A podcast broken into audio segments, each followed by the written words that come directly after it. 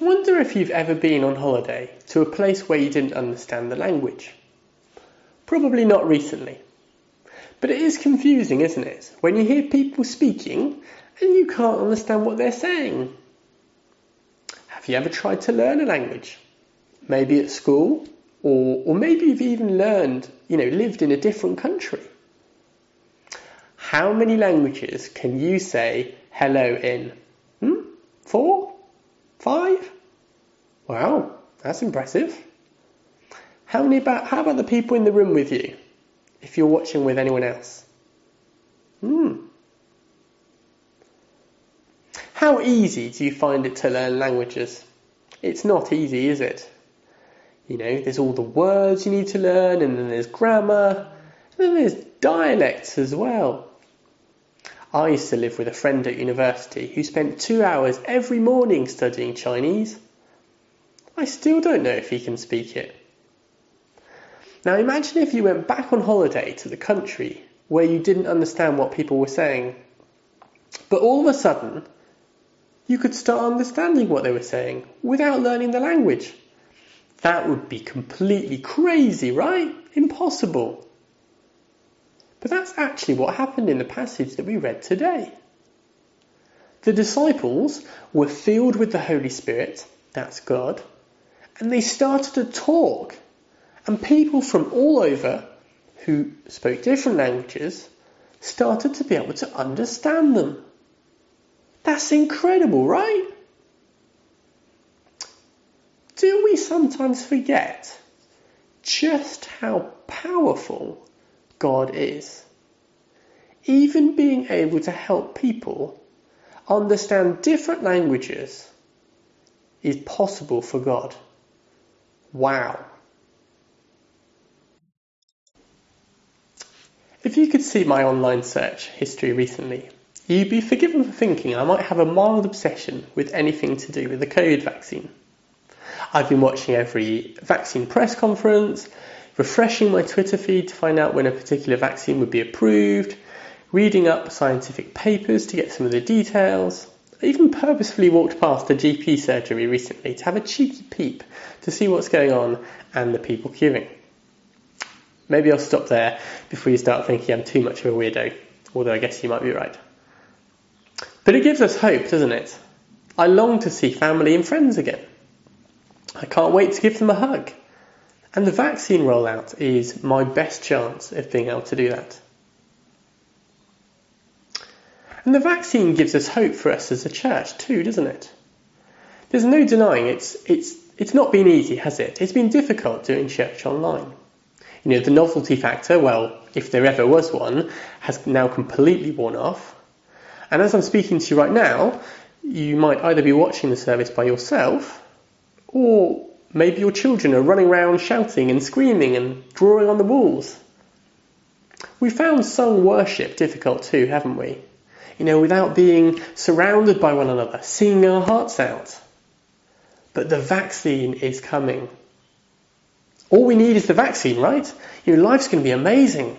We had to hug people again, travel, and the worship. Worship will be unreal. Just imagine. But is the, is the vaccine really the answer? Know, is, that, is that what we're missing in our worship and in our lives? Think back to pre COVID, when we could see our family and friends. With the vaccine, we'll be able to sing together in the same room, and no doubt that will be amazing. And I'm really looking forward to it. But if we pin all, you know, all our hope down to this COVID, down to this vaccine, I fear we may be in for a bit of a shock. You know, maybe there'll even be some sort of post-COVID depression as things start to return to normal and after that initial excitement and buzz has gone. We gradually realise that although it's nice, it's not everything that we'd hoped for. You know, as they say, the grass is green on the other side. There's got to be something more, yeah? If we're honest and, and we reflect, our lives and our worship lives will, will just be underwhelming in a sense if they're just pinned on the hope of this vaccine. It reminds me of the, of the passage in the Psalms when the Israelites, you know, God's people were in exile. They were captive in a country called Babylon. and they wept because they couldn't worship and sing together in the temple. So, what is the answer then? Can we really, you know, enjoy our lives in worship right now? Or do we have to, you know, just get through this and, and hold on and, and count down the days until the vaccine? You know, our, our, our spiritual lives and our worship, are they just on pause at the moment? Are we just in an in between state? We're going to read our passage again now, and I'll promise you, you'll find it much easier to follow along if you have a Bible in front of you. So do pause the video now and, and take the time to find one. The passage this week follows on from what Peter was sharing with us last week. It's in Act 2, starting from verse 1, and I'll give you a second now to find it. It's page 1093 in the Church Bibles, if that means anything. Great. When the day of Pentecost came, they were together in one place. Suddenly, the, the sound of a blowing of a violent wind came from heaven and filled the whole house where they were sitting. They saw what seemed to be tongues of fire that separated and came to rest on each of them. All were filled with the Holy Spirit and began to speak in languages, other languages that the Spirit enabled them. Now they were staying in Jerusalem at the time, God fearing Jews from every nation under heaven.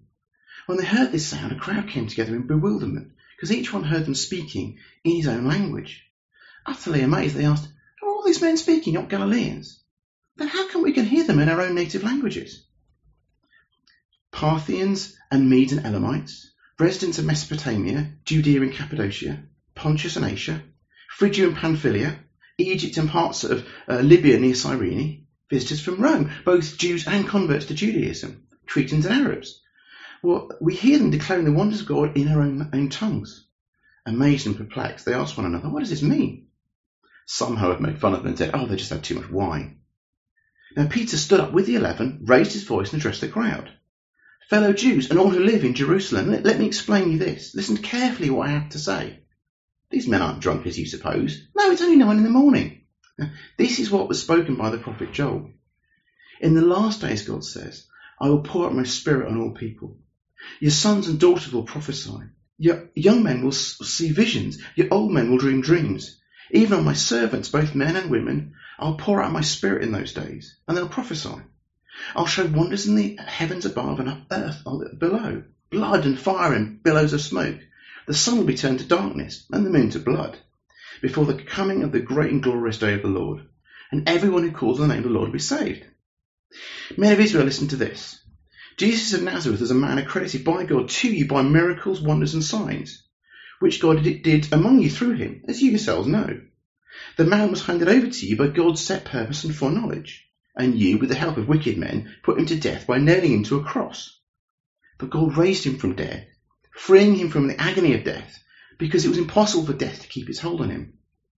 David said this about him I saw the Lord always before me, because he's at my right hand. I won't be shaken. Therefore, my heart is glad and my tongue rejoices.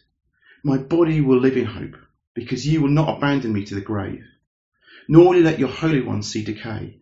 You have made known to me the paths of life, and you'll fill me with your uh, joy in your presence. Brothers, I can tell you confidently that Patriarch David died and was buried, and his tomb is here to this day. But he was a prophet, and knew that God had promised him an oath that he would place one of his descendants on the throne.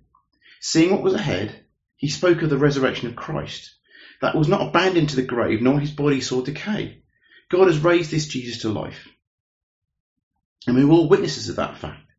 Exalted to the right hand of God, he has received from the Father the promised Holy Spirit, and has poured out what you see here. For David did not ascend to heaven, and yet he said this. He said, The Lord said to my Lord, Sit at my right hand until I make your enemies a footstool for your feet. Therefore let all Israel be assured of this. God has made this Jesus, whom you crucified, both Lord and Christ. Now when the people heard this, they were cut to the heart, and said to Peter and the other apostles, Brothers, what shall we do? Peter replied and said this Repent and be baptized, every one of you, in the name of Jesus Christ, for the forgiveness of your sins. And you will receive the gift of the Holy Spirit too.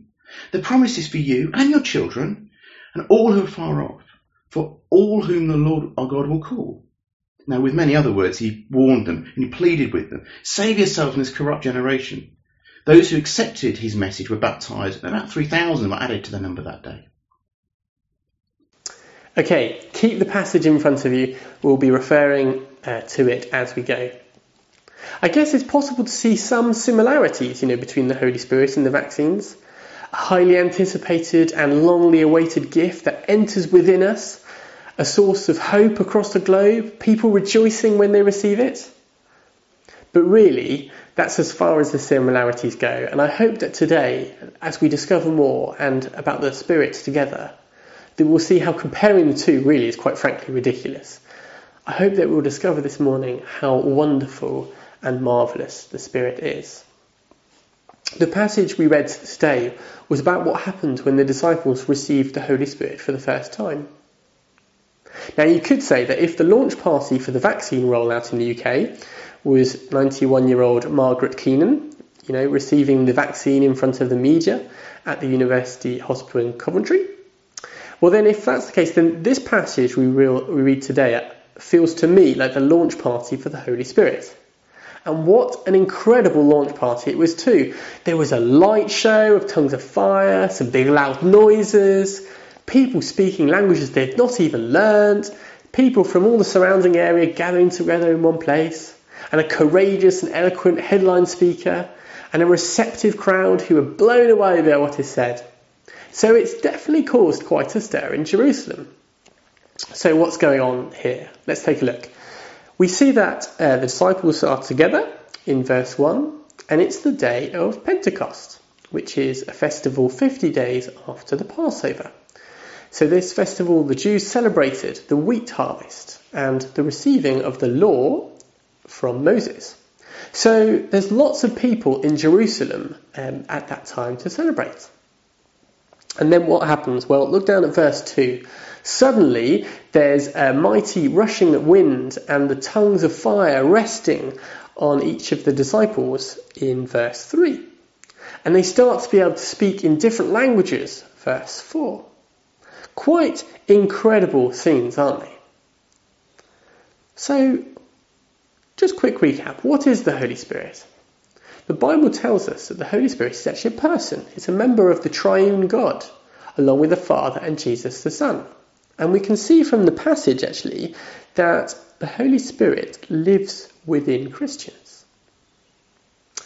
I want to just highlight three things this morning that we've learned about the Holy, that we can learn from about the Holy Spirit from this passage. Firstly, I want to I want us to to think about. The Holy Spirit comes with power. Okay? There's fire. There are loud noises like a mighty rushing wind down in verse 2. It's quite spectacular, isn't it?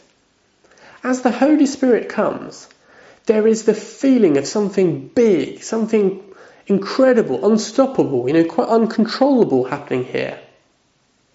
It makes me think of, um, you know, when we're in the summer, of course, when we're swimming at the at the beach, and uh, you're suddenly a massive wave comes and sweeps you up and uh, you know, sweeps you towards the shore, and there's there's really nothing you can do about it. You're just taken by it.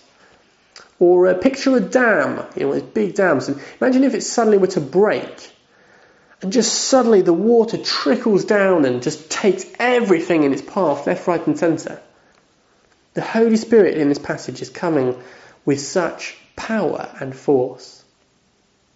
That's why the, the title for this series actually is Unleashed. You know, the Spirit is literally unleashed, comes with power.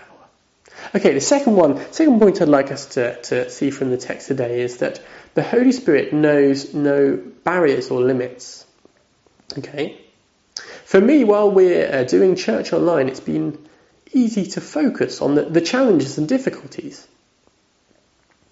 it's been harder to concentrate or focus or hear or engage or, and sing, you know, all these things, all these barriers that I can think of.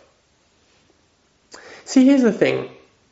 If the Holy Spirit helped the people from all these different countries to understand what the disciples were saying in their own languages,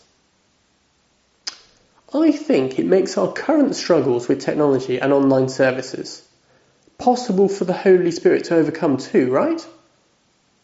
If the Holy Spirit can communicate with people from all over the region, and they can hear and understand in their own languages, and not just hear, but the passage say they are cut to the heart, I'm sure the Holy Spirit could speak to us where we are, you know, in our lounge this morning, whatever barriers we may have.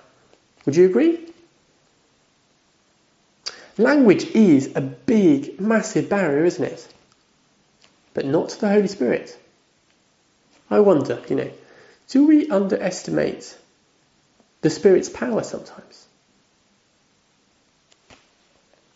Okay, thirdly, so the Spirit helps all the uh, people understand what the disciples are saying in their own languages. But what are the disciples saying? What does the Holy Spirit help them to say? Take a look down at verse 11.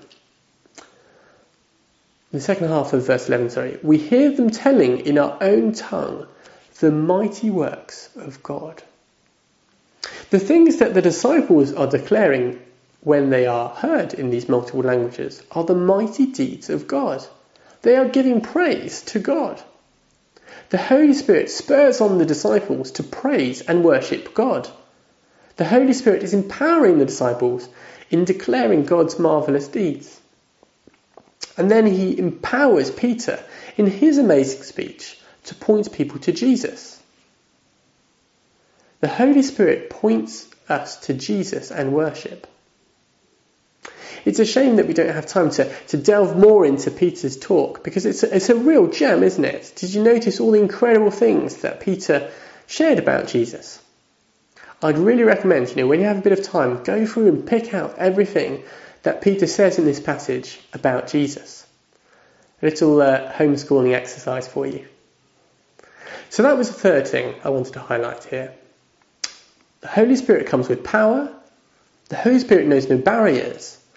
And the Holy Spirit points us to Jesus and worship. I don't know about you, but for me during this pandemic, it's been really easy to focus on what we don't have, hasn't it? On all the things that we're missing. But let's not forget what we still have the Holy Spirit, God living in us. Wow. Coming with power and pointing us to Jesus and to worship. We don't need to put our spiritual lives and our worship on pause and wait until the autumn. We have something incomparably greater than this vaccine. I don't share all this with, with uh, this morning to make you feel guilty if you've been finding it hard to worship from home or engaging with the online services. Trust me, I think we all have, so you know, don't beat yourself up about it. But hopefully, what I've shared this morning will help spur you on, and you may be excited to want more of the Holy Spirit, to be filled again, and to reconnect with God. My point is, we can't just wait for the vaccine to sort out our lives and renew our relationship with God. The vaccine will be great, but it isn't the solution for our problems. In our spiritual life and in the rest of our lives too. If you're a Christian, then we believe that Jesus is what we need. We sometimes sing, don't we? Christ is enough for me. Everything I need is in Him. Maybe let's pause for a moment now. Where are you at with God today? Has your faith dwindled these last few months? Where is your hope? Maybe you need to start picking up your Bible again. How is your prayer life going? Have you been putting it off recently?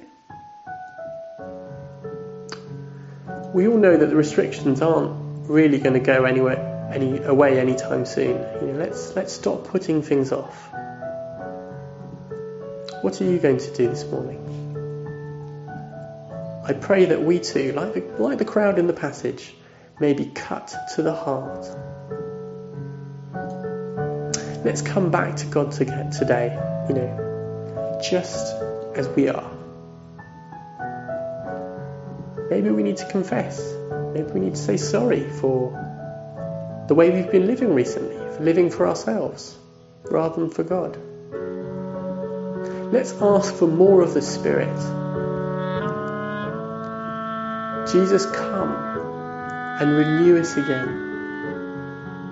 Come, Holy Spirit.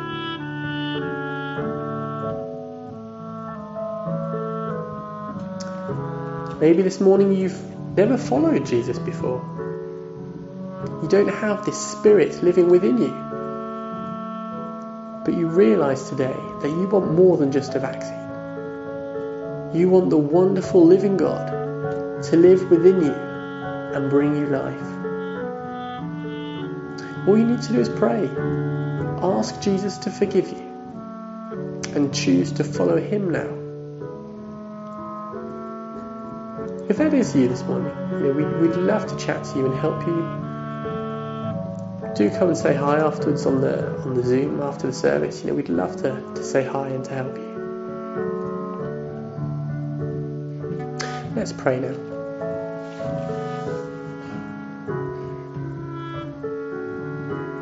Father, thank you so much for your incredible Holy Spirit. Thank you that Holy Spirit you live within within us. Thank you for your power. Thank you that you know no barriers and limitations. Thank you for what we've been able to see in the passage about you and how you helped the disciples be understood in all these different languages.